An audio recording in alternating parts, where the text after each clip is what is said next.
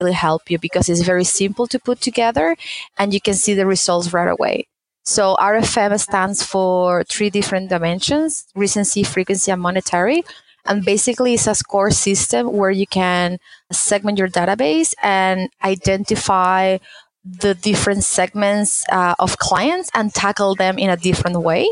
Because at the end of the day, what you're looking for is to increase your repeat revenue, your repeat business, and having your clients keep buying uh, whatever you're offering.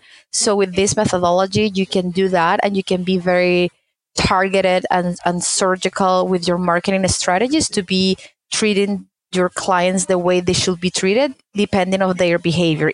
I love that R F M is really just a strategy that they can use to try to, you know, put some more money back in their marketing budget. So um, I'm curious, though, if a marketer was starting to starting to use this framework, who would be that ideal